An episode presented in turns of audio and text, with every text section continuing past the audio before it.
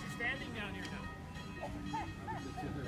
If you want to make your way to the Klamath River, and more specifically Klamath Falls, Oregon, I would recommend getting yourself to the J.R. Davis Rail Yard in horrible Roseville, California. As we all know, this is one of the largest rail yards in America, so it can seem a little intimidating. But don't worry, they're just trains. Even babies play with trains, so they can't be that bad, right? Anyway, once you've made your way to the yard, you'll need to head on over to the departure yard. Walk through the big grass field that's strewn with broken glass and old refrigerators and car parks. Follow the fence until you find a hole. Wait until it's dark, stay out of sight, be quiet, be cool. And with a little luck and some gumption, you can make your way inside the rail yard without being seen. Now you're going to want to look for manifest trains with plenty of empty lumber racks. If you find any of those, there's a good chance they'll be heading north to the promised land of slippery fish and cool water. I'm talking about the Klamath River, baby. So now that you've found a mixed freight train with lots of empty lumber racks, find something comfortable like an open box car or a grainer with a porch. Wait until the coast is clear and then get up in there and stay out of sight. I hope you like waiting because freight trains don't run on schedules. If you're lucky,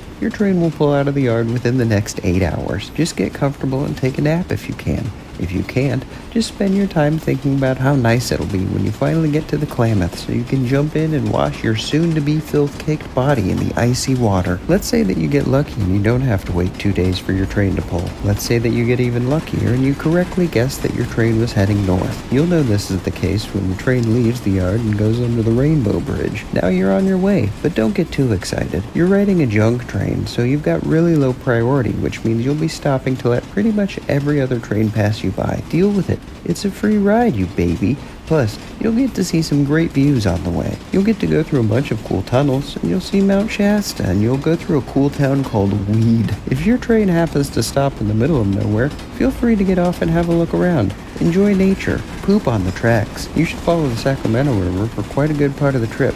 But forget about that. We're here for the Klamath and if everything goes as planned, you should be there about 24 hours after leaving Roseville. You'll know you're there after going through a bunch of flat farmland that smells like sweet, freshly mown grass, and then you'll go into a train yard and hopefully the train will stop and you'll hop off and sneak out of there. There are two train yards in Klamath Falls, but you probably got on a Union Pacific train in Roseville, so you'll get off in the Union Pacific yard in K Falls. I don't know though. You never know for sure where trains are going. Just be thankful you made it there without losing a limb. Finally, figure out how to get out of the train yard without being seen, and then find a road with plenty of traffic and stick out your thumb. If somebody stops, ask them where you are just to be sure you got out in the right city and state. Then ask them if they'll take you to the river. If they say no, just do this over and over until somebody agrees to take you. Now you've made it. Now you're in the Klamath River, scaring away all the fish as you scrub your filthy body with a handful of grass.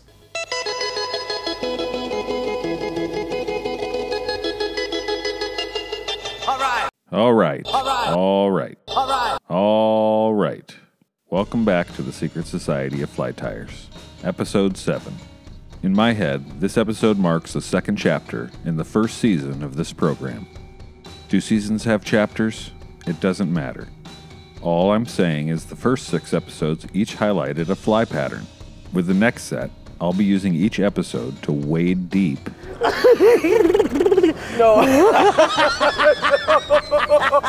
into the history of specific fisheries, what to tie if you plan to fish them, and I'll interview someone that knows more than I do about the place.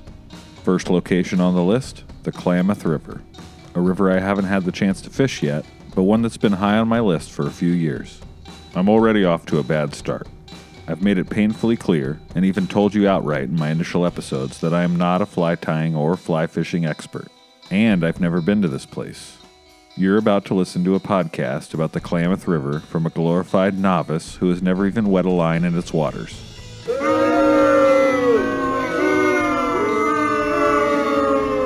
Calm down, it's okay. I interviewed Jason Hartwick for this episode, and I Google stuff pretty good. And I will go to the Klamath. I'm hopeful that trip will happen soon. Researching this episode felt like preparing for my inevitable trip to the Klamath, and I really enjoy getting ready for a fish mission. I love to tie flies with the purpose of using them at a specific place at a specific time, and I want to absorb information that will make my trip more enjoyable. Before a fishing trip, I like to find out if I'll be near or passing by any historic sites. There's always something worth checking out. I've grown to like historical signage and memorial markers, alright? Well, after a long day and covering a lot of territory here in the state of Jefferson, look where we are staying tonight, the Klamath River, River, River, River, River. It's an absolutely spectacular setting. What an absolutely spectacular setting here. I make sure to do a food check also. Good meals are even better after a long day on the water, and I really love Mexican food, so if there's been a good burrito reported nearby, I'm getting one. Maybe I'll get bored of the fly tying topic altogether, and season two of this podcast will be called The Secret Society of Ceviche Enjoyers. I can see the merch in my head now, actually. I'll put the Ceviche Enjoyers shirt up in my store right next to the branded raccoon hunting helmet lamp turned fly tying UV light I concepted with Alvin Dido in the last episode. I also like checking my fishing zones for any weird attractions. You know, places like the Mystery Spot in Santa Cruz or The Thing in El Paso. I might over prepare, and I might use my preparation powers in the wrong areas sometimes, but that's how I do things. If I was fishing near Mount Shasta, why wouldn't I spend hours trying to find a Xendra that Mission Rahma reported witnessing a being named Antrel cross through? They have an encounter with a being up on the mountain uh, they have uh, a bunch of people who have this meditation experience going inside a door. They get a message about a door that's at Mount Shasta, and it actually looks like a door. I don't know who this Antrel person is, and I've never heard of a Xendra, but let's go, I guess. Maybe I over prepare because I tend to get myself into situations where I'm over my head. As soon as I got the steelhead bug, I booked a trip with my Uncle Mike to the Olympic Peninsula and went hunting for the largest wild steelhead I could find before I even knew what to do with one. I had barely gotten comfortable casting a fly rod, but I wanted to dive in head first. So here I go again, head first, this time into the Klamath River. To save myself from drowning so early, here's some history from AmericanRivers.org. The Klamath River flows from a broad patchwork of lakes and marshes at the foot of the Cascade Mountains on the California Oregon border and winds southwest into California. After passing through five hydropower dams, the river reaches the Pacific Ocean south of the fishing community of Crescent City. I'll stop right there to mark the first weirdness stop of the trip because you may want to visit the reportedly haunted McNulty house in Crescent City. Lillian McNulty outlived her husband, and when she passed away in 1957, she left instructions that the house should be converted into a library or museum. Her wishes were respected for a few decades, but eventually, after visitations started to drop, it was transitioned back to a private home and sold to a family. That family moved in and immediately began reporting strange happenings like faucets turning on by themselves. If you were raised in drought plagued Northern California, like me, the idea of our precious water being wasted by a ghost should be fucking terrifying. In fact, I already called the police on the ghost of old lady McNulty, and I hope they lock her up for life. Okay, maybe that's not the most exciting detour on this podcast fantasy trip to the Klamath. Let's continue. The river has been home to indigenous people for thousands of years, and tribes including the Yurok, Karok, Hoopa, Shasta, and Klamath rely on and care for the river today. I already shoehorned some Shasta weirdness into the episode a couple minutes ago, and I was turned on to that story from paranormal researcher Grant Cameron. He's got a book all about it. It's a strange one, and unless you can vibrate pure positivity and love through telepathy and group meditation, you might want to just read about it instead of camping on the side of a mountain waiting for something to happen. Go to the Shasta Inn instead. A pleasant surprise of a fishing lodge with food and full bar that has lots of good water in reach. For nearly a hundred years, dams on the Klamath have blocked salmon and steelhead from reaching hundreds of miles of habitat and have harmed water quality for people and wildlife. Four dams, J.C. Boyle, Copco Number 1, Copco Number 2, and Iron Gate, built between 1908 and 1962, will soon be coming down.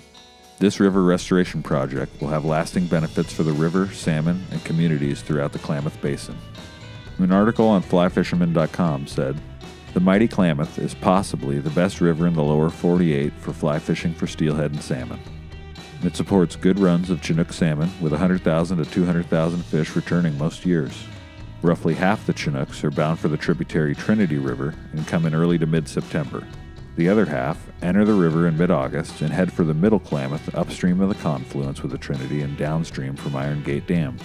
Did you know that this whole zone happens to be a Sasquatch highway just as much as it is an anadromous fish highway? Brave anglers might want to wander through the Marble Mountain Wilderness near Etna, California to sleep alone in Bigfoot Cave. No, don't do that. It's probably named that for a reason. Dottie's looks like my kind of drive-in though, so I'll stop in for a burger and tell everyone back home I was squatching. Preceding these Chinook salmon runs are half-pounder steelhead. Half-pounders are a special niche of steelheading and a biological anomaly that exists only in Northern California and Southern Oregon. The ecoangler.com broke it down well. A somewhat unique steelhead life history plays out in two Pacific coast rivers, the Klamath and Rogue River. Commonly called half pounders, these immature steelhead return to fresh water after roughly four months in salt water. The smaller steelhead that migrate back after one season go on to spend the winter in fresh water in search of food. Their migration contrasts with most other steelhead who spend one or two years in the ocean before returning. So, why do some immature steelhead go on a migration of four months in salt while others don't?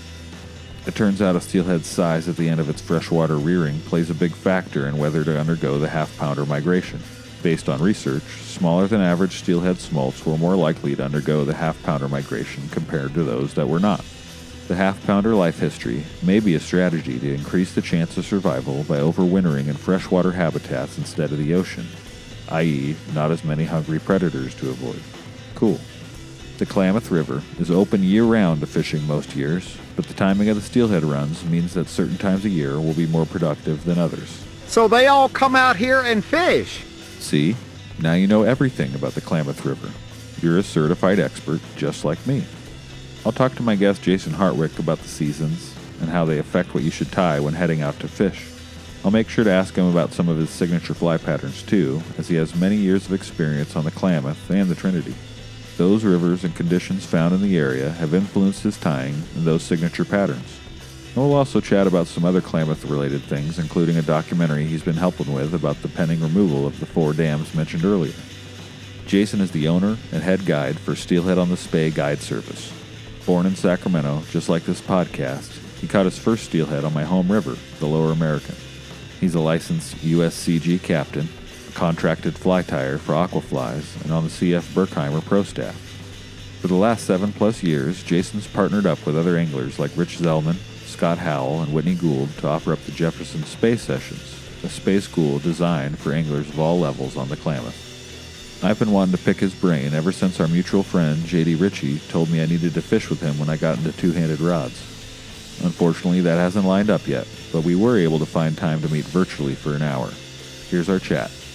Jason, thanks for joining me. You know, I've been wanting to talk to you for a long time. Uh, your reputation, you're kind of known as a, a, bit of a Jedi when it comes to the, the Klamath and the Trinity too, and you know, I'm sure others. Um, but when the the Klamath came up as a topic for the show, your name was top of the list. Thanks for thanks for joining me. Um, oh, glad to be here. Before we get into talk specifically about the Klamath, I just wanted to find out a couple things. Like, how did you get into fly tying, and how did it lead to you uh, becoming part of the Aquaflies team? So I started fly tying. Oh gosh, I if I had to guess, probably somewhere around 18 years old. Um, I've been fly fishing since I was 12 or 13.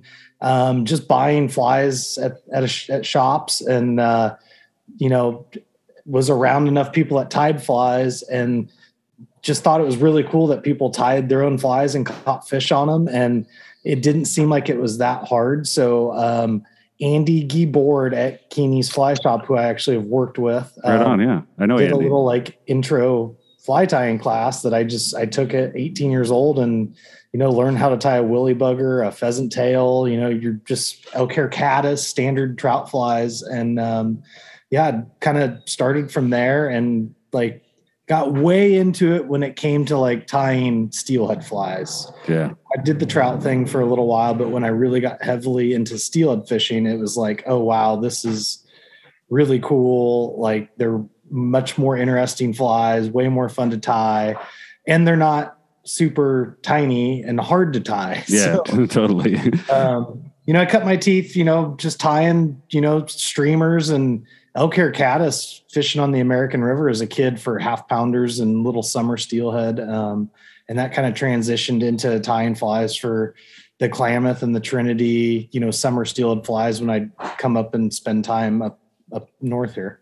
Nice, man. Yeah, I know Andy. I took I took uh, my first two handed casting lesson from Andy. He's a, a, great dude, and I hope to have him on the show one of these days. Really interview him too.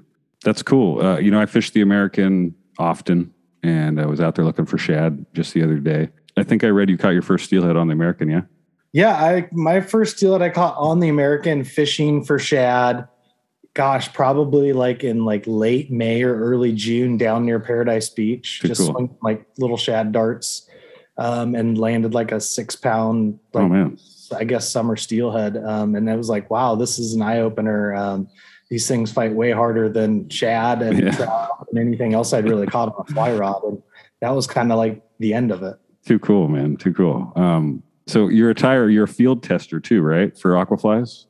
Yeah, so um, I've been tying for Aquaflies kind of since their inception. Um, Doug Brutico, who's one of the main guys and owners of the company, is a good friend of mine from Santa Rosa and probably one of the fishiest salmon and steelhead fishermen in the state. Um, and at the time, I was tying for Idylwilde flies back many years ago um, out of Portland, Oregon, and Idylwilde had a really cool thing going, and it kind of like fell apart a little bit, and um, really wasn't like tying for anybody. And Doug was starting Aquaflies and wanted to do some of my patterns, so um, kind of went the direction of Aquaflies, and have been very, very pleased. They're some of the best tied steelhead flies on the market. Um, a lot of love and care goes into the people that tie the flies and um, the people developing them. So I, I've been very pleased, and it's nice to just like be able to tie and help out a friend of mine too, who's got a pretty good business going.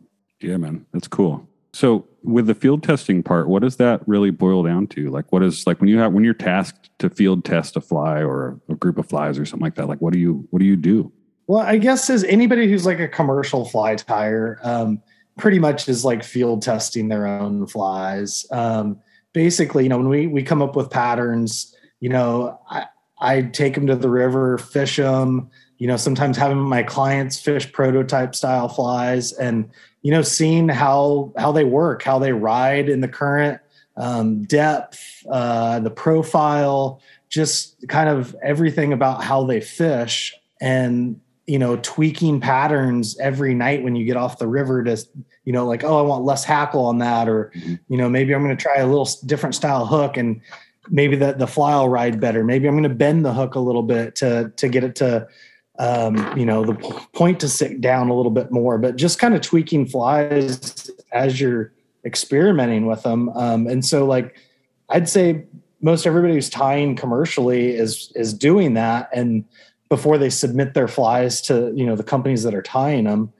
yeah that's kind of like what we do. And then you know be testing flies for aqua flies you know like doug will get new patterns from other fly tyers throughout the pacific northwest or even around the world. And you know like he'll send me a couple and say hey like you're on the water every day. Try these. Let me know what you think. Um, and it kind of evolves from there. You know doug's pretty picky about the flies he brings into the catalog and most of the the tyers for aquaflies are very accomplished fly tyers um, and so there's not a lot of tweaking involved i would say um, but just more like how they swim and the profile um, and and putting a making sure a good product is being put out there for the consumers Yeah, small little small little adjustments that Yeah. you can yeah, I hear you. that sounds like sounds fun. You're you're out there testing, you know, your signature patterns, some some other folks' patterns too, I'm sure. Can can you give us like a rundown of the signature patterns that you have up, up on Aquaflies or is that the only is that the only place that you're selling them? Yeah, so all my flies are, are through done through Aquaflies. Um, ah, gosh, I'll do my best to list all. you, you don't have to list them all. Just give me a few. Um, Yeah. Like the the tube fly patterns I have mostly designed for like Chinook salmon, winter steelhead. Um, there's like the Hartwick's hoser, the flash tail tube fly, um, like what we call a simple marabou tube, which is basically just a variation of a standard marabou tube fly that's been around forever. Mhm. Um, that has a little bit more profile. Um, I think we've got one called a Cyclops leech. And then for like summer, fall steelhead patterns, um, the red rumbug is a new one this year. Um, the silent assassin, the October Hilton. Um, gosh, the sword fighter. Um, I'm probably skinny Spratley. Uh, there's one called a duck turd. um, quite a few, you know, Klamath Trinity style patterns. Um, I'm sure there's a few more that I'm, I'm leaving off the list, but um, those are kind of the main ones. And and they're they're patterns I've been fishing on the Klamath and the Trinity rivers for a long time. Like I really haven't come up with a ton of new patterns recently just because I've been so busy with Yeah. other things going on. But um, very traditional, you know, hair wing, soft hackle style flies that are kind of have like buggy appeal and not a lot of like bling or flash to them, like very natural colors, Mhm. which is kind of what our summer steel I'd really like in California. Nice. Yeah, I'll I'll make sure to link to to this stuff in the show notes so people can check them out and, and maybe provide some some videos of ties if I can find some too. Just to step back for a second with the field testing, like how do you know when a pattern is legit as opposed to just like getting lucky and, and catching some fish? Like when do you know it's like in the right spot for sure? Um, well, that that's a good question because like a lot of times I think steelhead will literally take just about anything. When it comes to like swinging flies for steelhead, like we're finding the most aggressive fish in the river that Mhm. like I mean I've messed around with it by just tying like yarn on a hook and like they'll eat that. Yeah, yeah. But like when it comes to like testing flies and having like high confidence in them, I'd say like, you know, you catch a fish on a fly one time, you're like, oh, cool, that like worked, you know.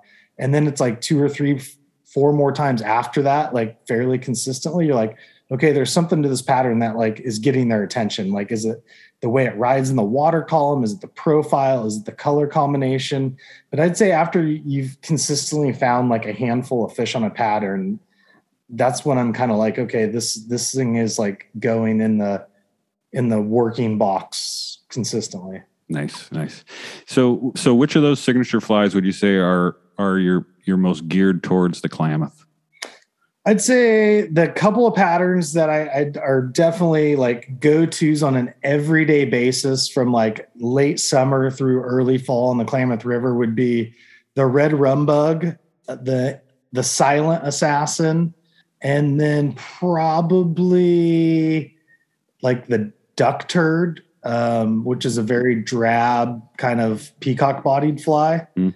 All all three of those are actually peacock bodied flies. Um, that are kind of my go-tos for the Klamath. They're not big. They're typically like a size eight, six to an eight, but I kind of tie a lot of my stuff like low water style. So I'm not using the entire hook, but those, those are definitely my go-to like subsurface right near the surface, like floating line flies for half pounders and steelhead on the Klamath. Nice. Yeah, I'll I'll um I'll put some details about those ones specifically in the show notes too. Um, familiar with a few of them already just from looking up videos of yours. Um, so that's cool, super cool. I want to I want to ask you a little bit, kind of specifically too. I mean, we might as well get into the Klamath, and which is you know what the focus of this episode's about. You know, you're from Sacramento. It's not exactly a quick trip up to the Klamath. It's not far, but what was what was it specifically that made you that drew you up there and kind of like I don't know. It feels like it's kind of your home water now. Yeah. Um, well, you know, I, I kind of started spending more time on the Trinity River, um, you know, like mm, late teenage, like kind of junior, senior year of high school. I was spending a lot of time on the, the Trinity, partially because some really good friends of mine were from Weaverville. And so we'd go up and swing flies, you know, October for summer, fall steelhead. And um, I just remember spending some time down in like Willow Creek and Hoopa one year and thinking like, wow, this part of the river is really cool. It's big, it's broad, it's got great tail outs. And like, hmm, what's it like down on the lower Klamath, down around Weitchpec, even lower down? Um, because I was into the, you know, the that's when I started spey fishing. Um, and bigger water just seemed really cool. And um, ventured kind of down into the Weitchpec area. And like, I think my first evening with a buddy of mine, like we hooked, you know, half a dozen half pounders and a couple adult steelhead and just fishing floating lines and like didn't see another person. And I was like, Oh, this, yeah. is, this is really cool. And this was like late 90s, early 2000, probably late 90s. Um, and yeah, like I had heard stories about it from, you know, working for Bill Kiene and Joe Shearshack at Kiene's who just passed away. Mhm. Um, and Noe Fieros and all those guys were really big into going to the Klamath River for not for just for the half pounders, but like for like you're kind of in the mid in like the wild, wild west part of California. There's like not many people around. There's amazing water, beautiful scenery, and quite a few fish. Yeah, every time I go into Kiene's, um, and we're talking steelhead, that's like that. That's what they're. That's where they direct me. You know, and I, you know, so I've been fishing for fly fishing for about ten years, and and doing the two handed stuff for probably about three. And so my my interest has peaked. I haven't been to the Klamath yet, to be totally honest, and um, it's it's peaked recently. And now with you know the um, the dam removal stuff happening, it's getting even more interesting. And so yeah, I, I can't wait to get up there. Like, how long did it take till you uh, till you felt like you knew that river intimately? Uh, I mean, it, it it's hard to say. I mean, like I definitely focused on certain stretches of the Klamath. Like I, I haven't, I fished it top to bottom, but like I definitely spent a lot more time from like mid river, happy camp area down to the mouth. Um, and you know, it took a couple of years to feel really comfortable, like knowing where to go, what style, what, what kind of flies to fish, what times of year the fish are in certain parts of the river. But you know, after a few years of spending a lot of time on it, I felt like extremely confident in it. Um, and I definitely spent a lot more time guiding the Trinity because there was just more demand for it, and a lot of people were coming out of the Bay Area, yeah. Central Valley. It's it's easily accessible. Um, the runs of fish were really good for quite some period of time. Um, and so the demand was just higher for the Trinity, which is why I spent more time guiding on it. But then as like the numbers started to kind of like go down a little bit in the Trinity and more people started showing up, is when I started venturing over to the Klamath, especially with like really good clients of mine, mm-hmm. um, and just like, hey, well, you got to come check this out. Like, you're not going to catch a bunch of big fish, but you're going to catch quite a few half pounders. And the adult steeled we do catch are like some of the hardest fighting fish pound for pound, like you'll find. Like you'll catch two and three pound fish that will literally rip you into your backing in a heartbeat, where you don't see that in the Trinity just because of the size of the river and the fish have worked their way through a lot of like class four and five whitewater to get up to where they slow down. So you're catching fish on the Klamath that aren't working very hard in the lower 40, 50 miles of river because it's so low gradient mm-hmm. uh, and not a lot of pressure um, in that stretch. Um, and so they're very aggressive, grabby fish. And the other thing that just really got my attention is how good of a floating line fishery it is like the entire fall. Like you can catch fish from August all the way to December on floating lines. And there's not a lot of rivers, you know, throughout the country that you can kind of do that even when the water gets really cold. And the Klamath's still that way. Uh, you know, you were, you were talking about seasons. You know, we started started kind of you know, dipping into that. Like, would you mind, you know, without giving up, you know, all your secrets, like kind of uh, running down like what works, you know, season to season there. You know, like and and you know, you were talking about different, you know, different parts of the river you know yeah. maybe maybe you can you know say you know the lower section is you know where you know where you want to kind of look at for the for certain seasons you know or kind of go into it a little bit. Yeah so i mean the klamath basically from the mouth up to iron gate dam is over 100 miles. Um, and most people kind of break the klamath into like three sections of river like the upper river the middle river the lower river um, most of the guiding I do on the Klamath is the in the mid to lower river, and I'll kind of break it up from like low up to the higher part. But basically, the lower Klamath we kind of talk about from like the mouth of the river in Requa up to about the Weitchpec area where the Trinity River dumps in, and that's about 42 miles of river. Um, and honestly, you can catch steelhead in that stretch of river every month of the year. There's fresh steelhead in the lower Klamath every month of the year. There's certain times of the year that there's way more steelhead around. Mm. Um, but I'd say most of the time I spend on the lower Klamath, typically like mid August to about mid October on the lower river. Uh, it's primarily a jet boat fishery, uh, swinging, you know, spey rods, floating lines 90% of the time. Um, and you'll catch half pounders and adults, you know, summer, fall run steelhead. Uh, from you know mid August to mid October, um, and then typically um, the middle stretch of river, basically from like Weitchpec up to like Happy Camp area, is what I'd classify as like the middle river, and fish will be in that stretch from like late September all the way you know into Christmas time. Um, I focus up there a little bit more like October but there are fish through that whole time period. Um, and it's the same style of fishery. It's floating line fishing. Later in the year, you can get into some more sink tip fishing because the water temps drop a little bit.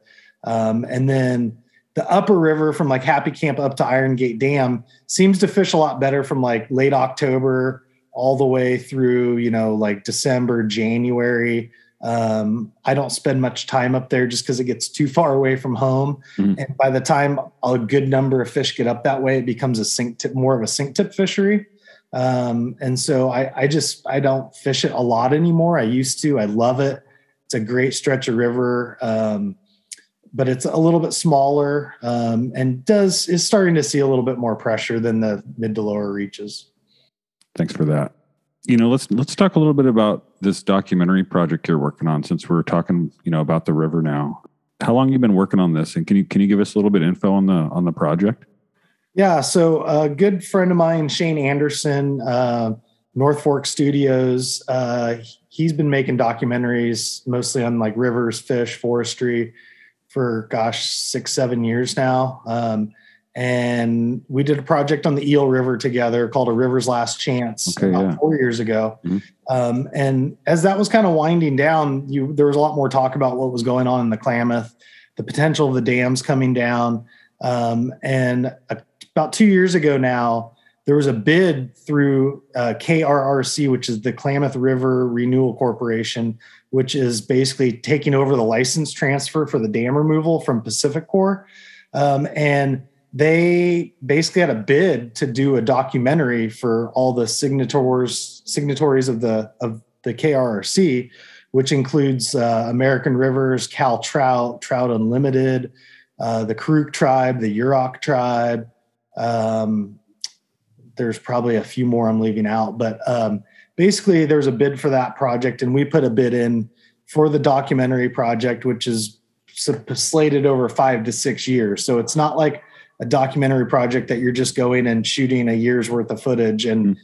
coming up with a film this is like talking about like what's been going on you know with the Karuk, the Yurok tribes, the Upper Basin tribes, um, the work that they're doing with PacifiCorp, um, you know the work that Trout Unlimited and Cal Trout have done, and basically what everybody's done to to make this dam removal process happen. Um, and so we're right now in the process of interviewing um, a, a, everybody involved. Like we just finished up interviewing uh, Frankie Joe Myers, who's the vice chair for the Yurok tribe, uh, Leaf Hillman, who used to be the chairman of the Karuk tribe, who really helped spur the dam removal process and get it going um, a number of years ago. Uh, Craig Tucker, who is kind of a spokesperson for all the tribes in the area, um, and just really kind of starting to to get going on the project, starting now for the next five years or however long it takes to really get the dams out and we don't anticipate being done with the documentary until we get footage of that first salmon going up past JC Boyle Dam. Oh man, that's gonna be a that's gonna be a big day, right? So um, yeah, it's you know even though the dam removals aren't happening just yet, like all a lot of things are taking place. Um, they're working on on what how they're going to do the habitat restoration above the dams. Um, you know how they're going to implement spring chinook into the system um, and yeah like we're kind of just waiting for the final FERC um, approval on the dam removal process which we hopefully should know exactly the dates by no later than december from what i'm being told that's what I was going to ask next. Like, so it's JC Boyle, Copco number one and two, and Iron Gate that are all coming down, right? I was I was doing some reading about this. Correct. Yeah. So it's the lower four dams um, on the Klamath, and yeah, it was slated to be you know removed starting in 2022, and then it was pushed back to 2023. Um, and there was still hope that things were going to get started this year, but because the I think believe the EIS survey kind of got pushed back a little bit, that we're kind of on hold to potentially get pushed into 2024. Um, that if if things kind of go at the pace they're going right now, I would anticipate 2024 being the year that uh, JC Boyle, Copco, and Iron Gate are going to re- be removed. The Copco diversion uh, potentially could be re- like start removal next summer if everything is on track. Yeah, I mean, it seems like such a. I mean, I mean, obviously, it's not it's not a small project, you know, and there's tons of information. I think the whole plan's online in PDF if anybody wanted to read it. I mean, I think it's like a a hefty read too because I was going through it. But yeah, I was going to ask if it's on track, right? And it sounds. I mean, these things like this are, are probably really tough to keep on track, but it sounds like it's at, at least moving in like a positive direction. Yeah, it's it's definitely. I I, I really believe it's going to happen. I think it's probably going to be more like 2024 which means they'll start some of the processes next summer. Like the Copco diversion could come out next July or August, a year from now. Um, and then they would start working on draining the reservoirs and deconstruction of some of the other dams for a blast in January of 2024 is kind of what the talk is right now. And from what I know, it would be doing a blast of Copco and JC Boyle at the exact same time on the same day. And then opening up the bottom gate at Iron Gate to flush out all the water and sediment um, as that happens. And then they would start, you know, chipping away at Iron Gate after, you know, we're back to kind of a flowing river above there. Yeah, man, I have so many like logistical questions. Your role in this is videography, right? You're you're a videographer um, on the project. Yeah, yeah. So um, basically, uh, the the group I work for is uh, actually, I, guess it'd be Swiftwater Films is our LLC for this project, um, and Shane Anderson's kind of like the head of it, and then we basically subcontract out a lot of work amongst different people that we work with. Um, and yeah, I shoot, I, I fly some drone stuff, I shoot time lapses for the project, and then also you know like B B roll, you know footage. Um, on the project. That's rad. Like I can I can only imagine like the scale of having to put together shots for the for the blast days on those with especially if two are coming down at once. Sounds like a fun a fun day. Yeah, it'll be really exciting when it happens. Like I I feel like it's gonna happen, but until I actually like hear the blast or get to see it through the camera lens, um, is when it'll really set in. So there there'll be a period of time when the river's closed to fishing, right? You know that I'm not 100 percent sure on. Um, they're probably they probably will do that above the dam sites, like above Iron Gate, but I wouldn't anticipate anything changing in the from Iron Gate down. Um, I haven't heard of anything like that, but you know, in this process, there's so much to figure out and to know about and what they're doing that it's kind of hard to stay on top of it. Yeah, I hear you. So with the videography stuff, did I mean did fly fishing bring you into that or was it the other way around? Like were you interested in photography and stuff first?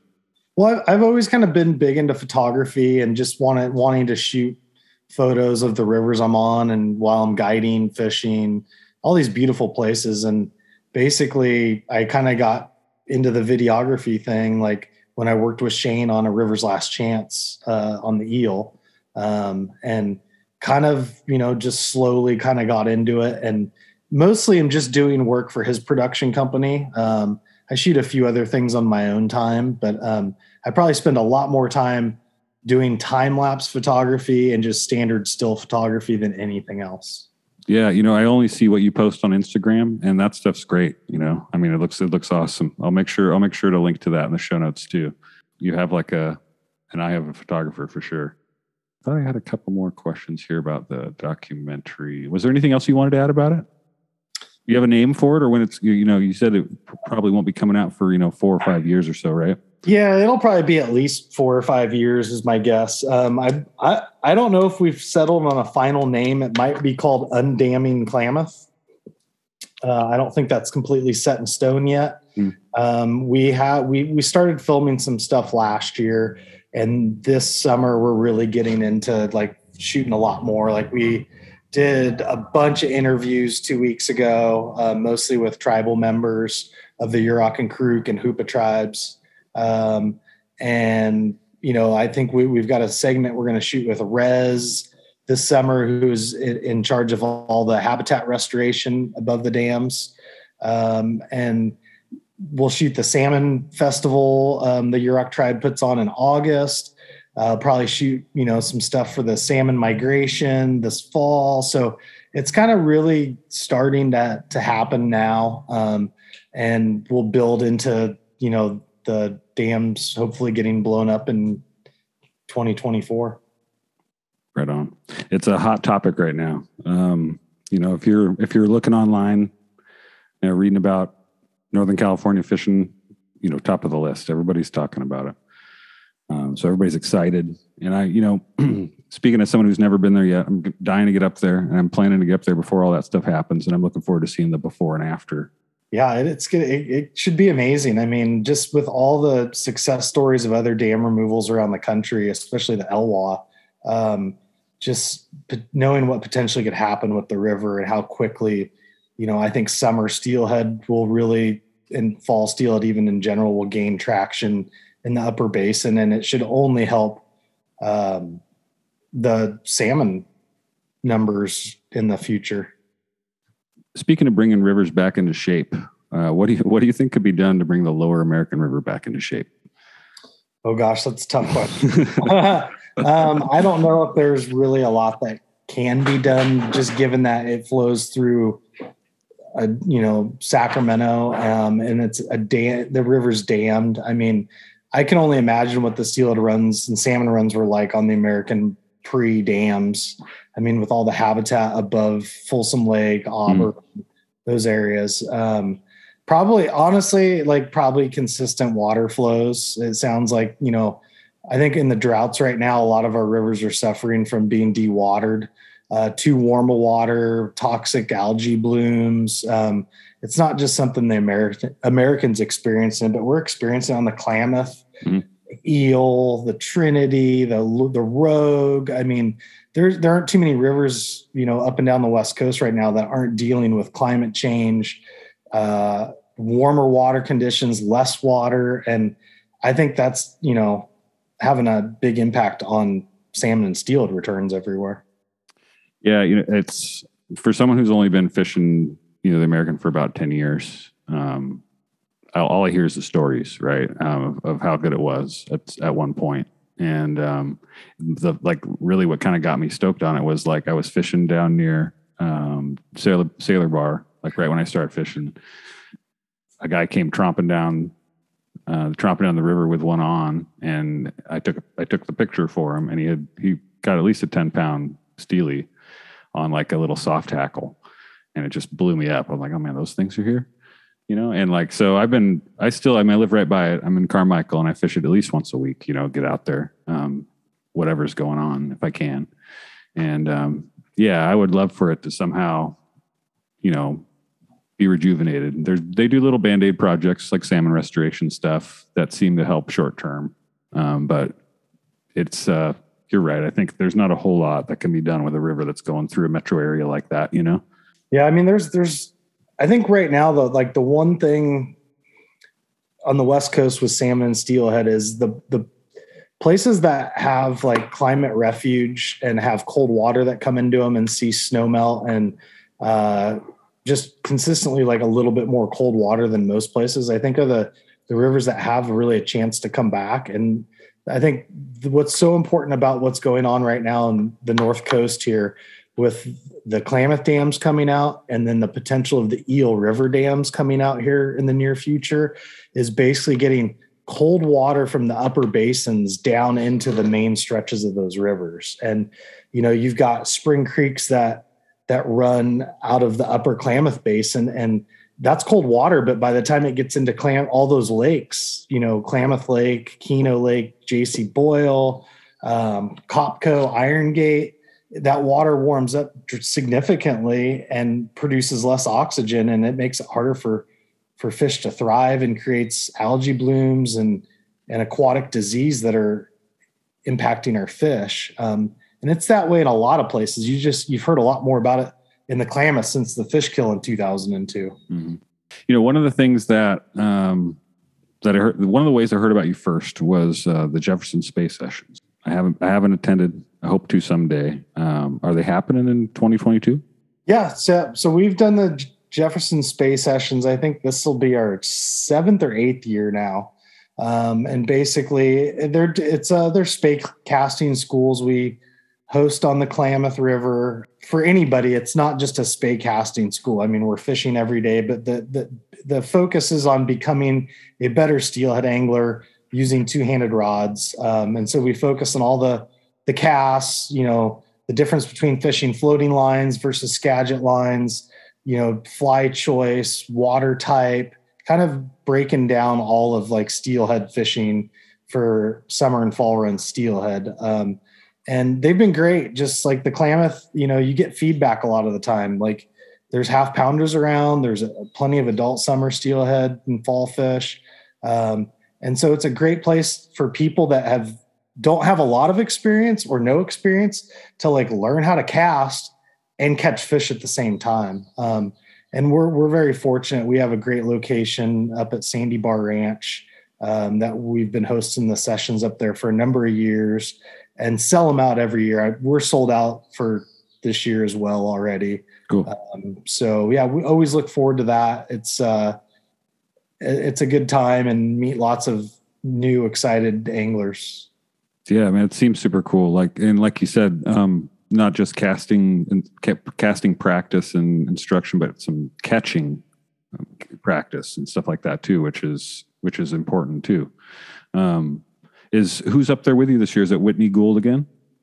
No, so Whitney hasn't done it for a few years now. She's okay. guiding in Montana on the Missouri River. So uh, for uh, now, it's myself, uh, Rich Zellman. Rich and I kind of started the Jefferson Spey Sessions together, um, and then Scott Howell, um, who's out of the Medford, Oregon area. Um, Scott helps us with the sessions as well, and Scott is kind of born and raised fishing the Rogue and the Klamath rivers. Um, and so it, has been fun having Scott down because he hadn't spent a lot of time on the Klamath until the last couple of years. And it was funny last year, every day off in between the schools or the sessions, I should say, Scott is out there fishing and just having a blast. And Hell yeah. So, uh, yeah, it's a good group of, of people. Um, you know, we anticipate just keep to keep doing it every year. It, it's one of those things like we feel like one of these years they're not going to fill up, but th- they always do.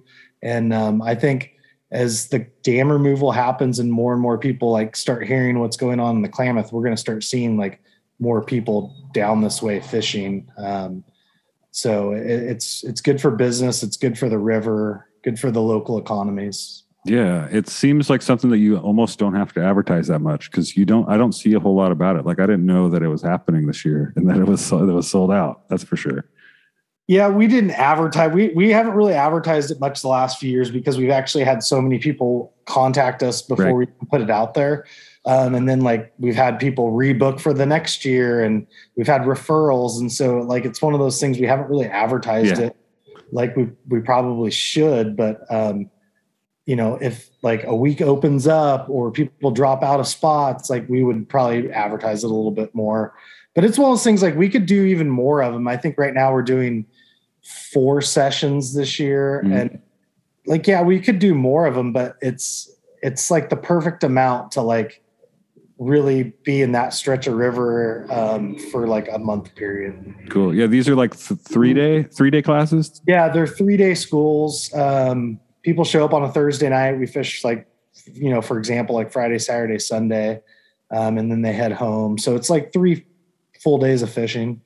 Yeah. Uh, we do a little fly tying in the evenings, you know, right tie some of our favorite like Klamath River patterns. Um, so it, it's kind of a kind of a do everything in learning to steelhead fish, like fly tying, casting, line choice, flies, um, it's a great way for people that like want to really get dialed into steelhead fishing to kind of like break it down in a three or four day period. Yeah, there's a lot of variables. It's awesome. It, it's a it definitely sounds like a master class, especially with the people you have there. You know, the group is the group sounds awesome. I need to get up there. I'm going to try to get up there 2023, man. What what kind of encouragement would you give someone uh, to give like two handed casting a shot. It, it seems like a whole new skill set and, and knowledge base until you try. You know, you, even if you're already, um, you know, fly fishing with a single hand rod. Yeah. So one, I would say it is not anything close to single hand fly casting. Um, I Loud dog bark removed to save your ears. that are Hey, Pooch. extremely good single hand anglers that you give them the two handed rod and teach them how to cast it and they just struggle. Um, there's a lot, a lot with it. I mean, it's very easy to learn. Um, it takes some time to master, but like it's not the same as casting a single handed fly rod. Um, it's a water loaded cast. I think one of the big myths about it is that like people want to do it because they think they can cast so much further. And I don't think that's necessarily the case. I think a good angler can, ca- I, I know I can cast a single handed fly rod as far as a spey rod, like no question. Um, what it allows you to do when targeting steelhead swinging flies is to like really cover the water well um, in less amount of time you can fish in places you normally can't fish with a single-handed rod um, and it also allows us to really target winter steelhead with heavy sink tips and Mhm. big flies which is something that you, is really hard to do with a single-handed nine foot you know seven eight weight fly rod um, i think for people who haven't tried it it's if you like salmon and steelhead fishing and even trout fishing nowadays um, and swinging flies like it's definitely something to try it's not for everybody but like you have to try it at least once and kind of give it a chance because you're not going to master it on your first couple of times out so like be patient and realize the more time you put into it the better you're going to get um, but i also think for somebody that wants to like really become a good steelhead angler like your best like learning how to spey cast and and kind of getting dialed to that because it's kind of the easiest way to target these fish swinging a fly.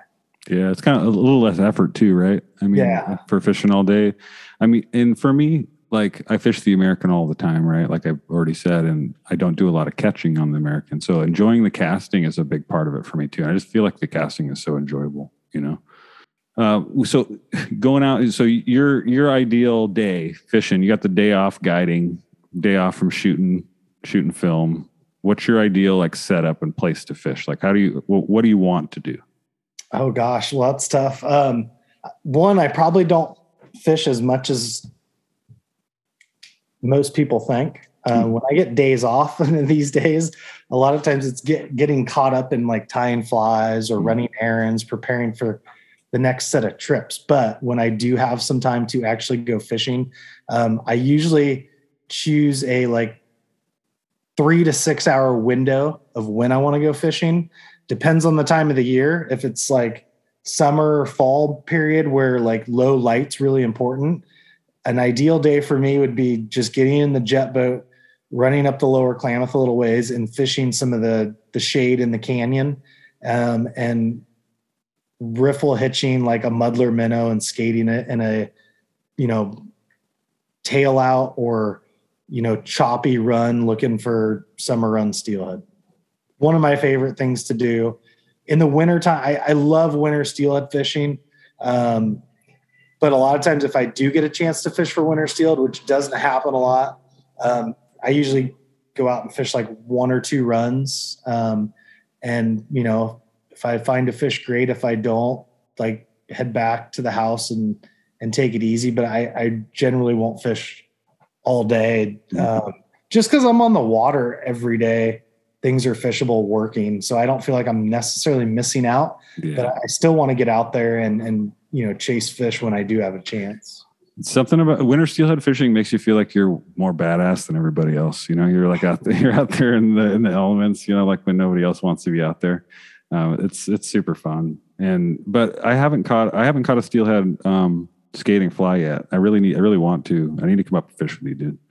I tried to once, and it was my fault. It didn't happen. Um, but I'm gonna I'm gonna make that make that happen one of these days.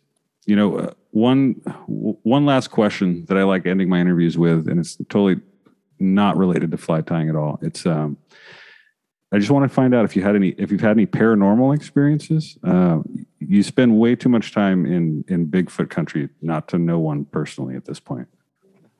Oh yeah, that's it's it's funny. You know, a lot of my good clients ask me all the time about Bigfoot. Oh yeah.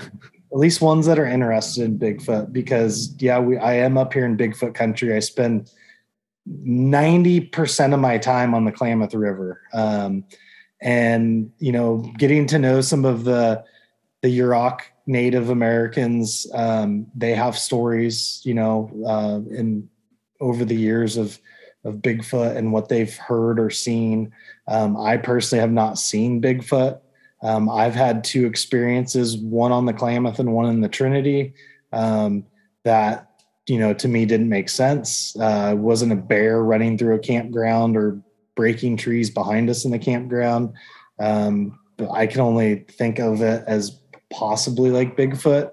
But we are in like the most remote stretch of California. I mean, there's so few people that live in the Klamath Basin and on along that river that like I could easily see something being in that zone and hiding from anybody. Like there's people that have lived up in those areas for years because they don't see people, they don't run into other people, they don't want to be found. Um, it's an extremely remote part of this state, which is hard to imagine being in California and like not seeing a lot of people and and a lot of traffic and activities kind of in the on the Klamath. Yeah, Bigfoot's a fu- funny subject. I've, I I read about this stuff a lot, and um, I figured you had at least some kind of story. You know, it sounds like you had some sounds or something. Like you right? This I mean- yeah, Twice now, like once on the Trinity and once or even maybe twice on the Klamath.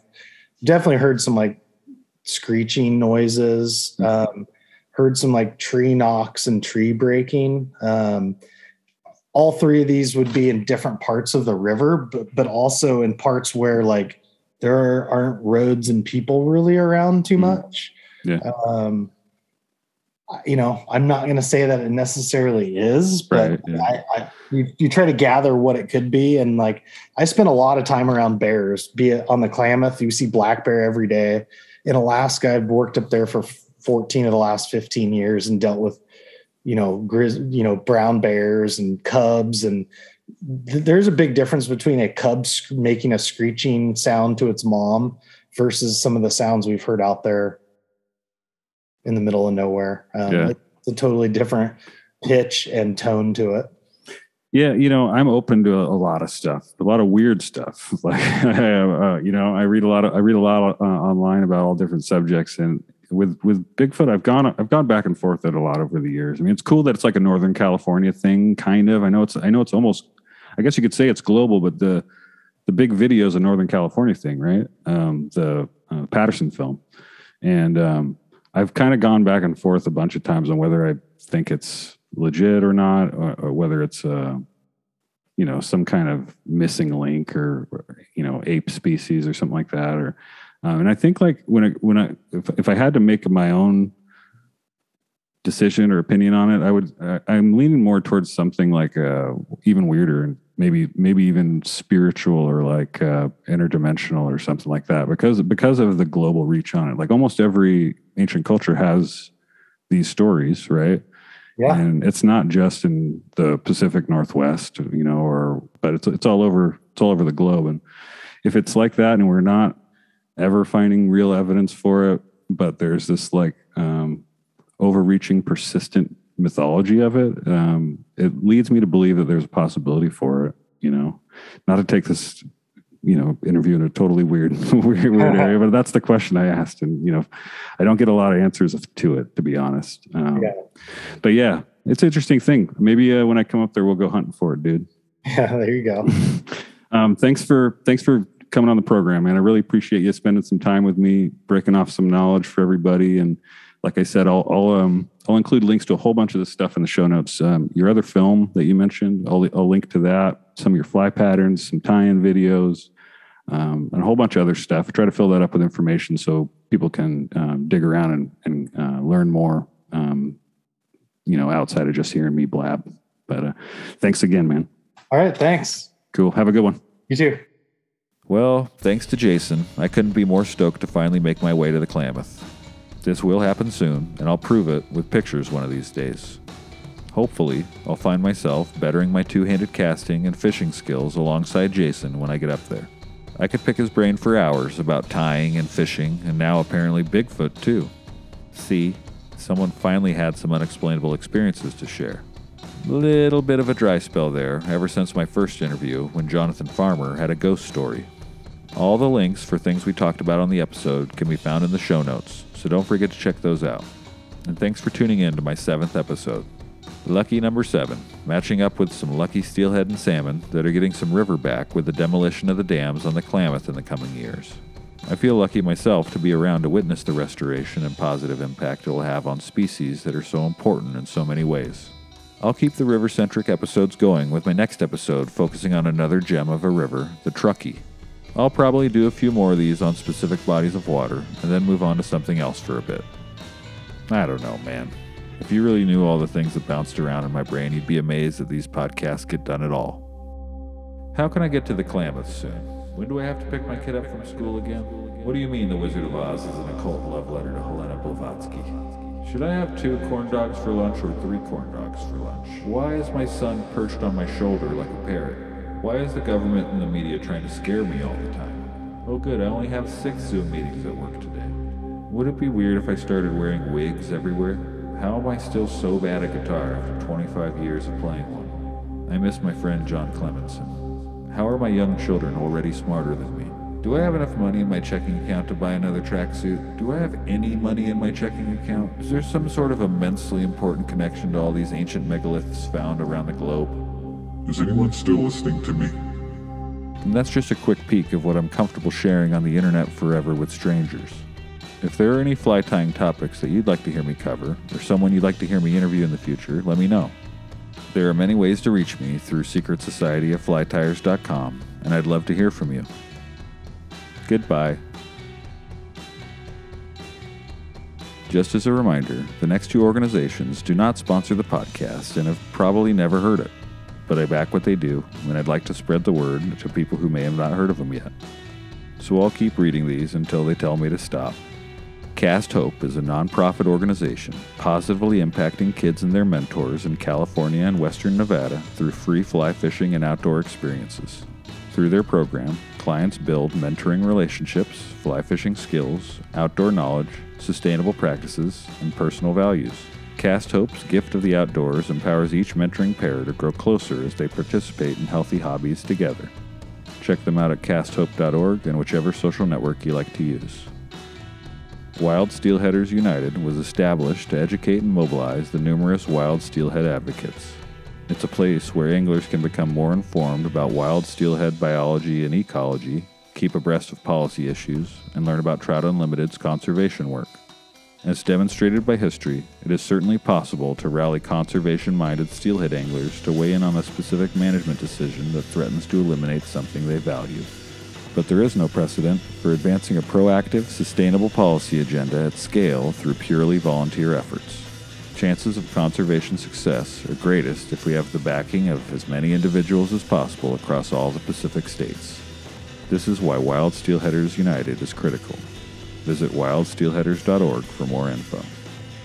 This episode of the Secret Society of Fly Tyers is brought to you by the Secret Society of Ceviche Enjoyers, a podcast made by and for people who love gobbling down big old bags of ceviche. What's ceviche, you ask? Well, listen to the Secret Society of Ceviche Enjoyers to find out. But if you don't have time for that, I'll tell you. It's raw fish that people put juice on and pretend it's cooked. They eat it like that. Subscribe and like and be notified today and forever.